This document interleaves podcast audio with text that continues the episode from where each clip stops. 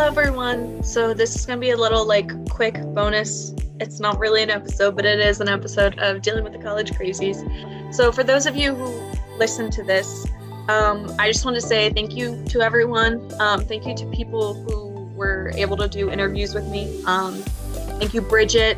Uh, thank you, the Counseling Center. Thank you, Kaylee. Um, it was really fun to do. I had a lot of fun um, interviewing people and creating advice for those. And for those of who are listening, um, I just wanted to say, like, thanks. I guess thanks for listening to me. Um, thanks for also people who submitted in questions. Um, I've always kind of wanted to do an advice type thing, so this was a fun little thing to do. Um, I'm hoping one day in the future maybe I'll be able to do a podcast where I can have live guests. Uh, that would be kind of fun to submit questions and stuff.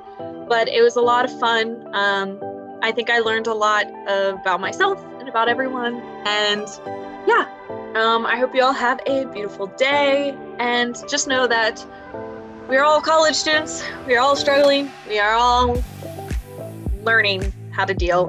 Um, and I'm glad, I hope this podcast can help everyone feel like they aren't alone and feel like we can all be together and help each other.